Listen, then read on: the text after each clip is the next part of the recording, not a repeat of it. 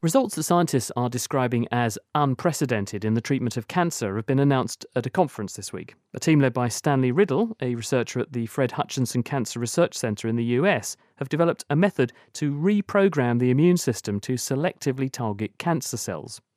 This means that, unlike traditional chemotherapy, which can't tell healthy and tumour tissue apart, and this is what causes unpleasant side effects, the immune system acts with surgical precision, selectively weeding out rogue cancer cells while leaving healthy tissue untouched.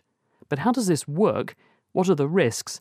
And is this the game changer that we've all been waiting for? I asked Chris Rudd, who's an immunologist at the University of Cambridge, where he works on this same approach, for his opinion. So, this announcement that uh, took place in Chicago at the uh, cancer meeting was an announcement showing dramatic results, uh, astounding results in the treatment of cancer in patients. 26 patients were treated with this new therapy, and these were uh, late stage patients with cancer who were clearly going to die. And the therapy has resulted in complete remission in 24 out of 26. What is the treatment and how does it work? Well, the treatment involves devising a protein. The protein is called CAR, so for chimeric antigen receptor. And it is a protein that has at one end an ability to recognize the cancer cell. At the other end, it has an ability to tickle the T cell uh, into which this protein is inserted to stimulate the T cell to react against the tumor and to kill it. These are immune cells that they're manipulating that are capable of killing other cells. Yes, that's exactly the case. You're, you're harnessing the power of the immune system that normally is used to recognize and, and, eliminate infections such as viruses. Now you're harnessing that power to not only recognize, but to react against the cancer cell and to kill it.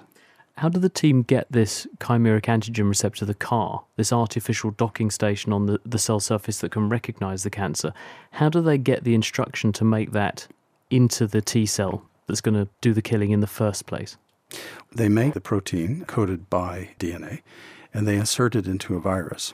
They then take T cells out of the patient, infect the cells with the retrovirus, so that it then begins to produce this, uh, if you like, foreign protein that again has the ability to both recognize the cancer cell but also to stimulate the T cell to react against the cancer cell. And those cells are put back into the patient's body once they've been manipulated in this way in the dish? Yes, that's exactly what happens. Yeah. Why doesn't the immune system naturally do that? Why doesn't it home in on the cancer and attack it itself? The immune system can recognize cancer cells as foreign. The degree of foreignness that the uh, tumor has uh, that is recognized is less than what the immune system would normally react to, uh, for example, in reacting against a virus. So, under normal conditions, it can recognize the cancer, but it just can't react against it. It can't sort of be tickled to the point where it uh, becomes stimulated to react against the, the cancer.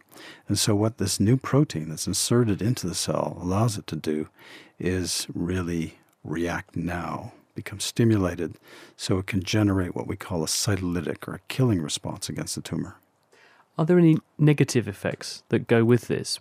If you're putting a cell into the body that attacks your own tissue, could there be negative outcomes?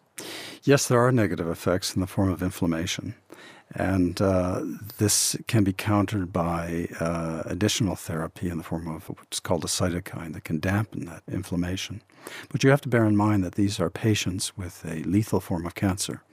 And so these uh, secondary effects uh, that one sees uh, are more than acceptable, I think, by all people who are participating in the trial.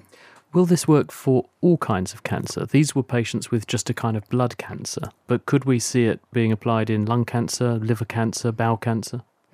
Yes, so the therapy was shown to be most effective in the treatment of cancers of the blood system, uh, partly because these cells are uh, floating around through the body freely and can be accessed more efficiently. But in principle, yes, it can be used uh, against solid tumors and has been shown to be uh, effective against certain kinds of lymphoma. Are you excited? This is really a game changer. I mean, many of us who've been in the field for years uh, were struggling uh, just 10 years ago with the question of whether or not even the immune system could recognize a tumor as foreign.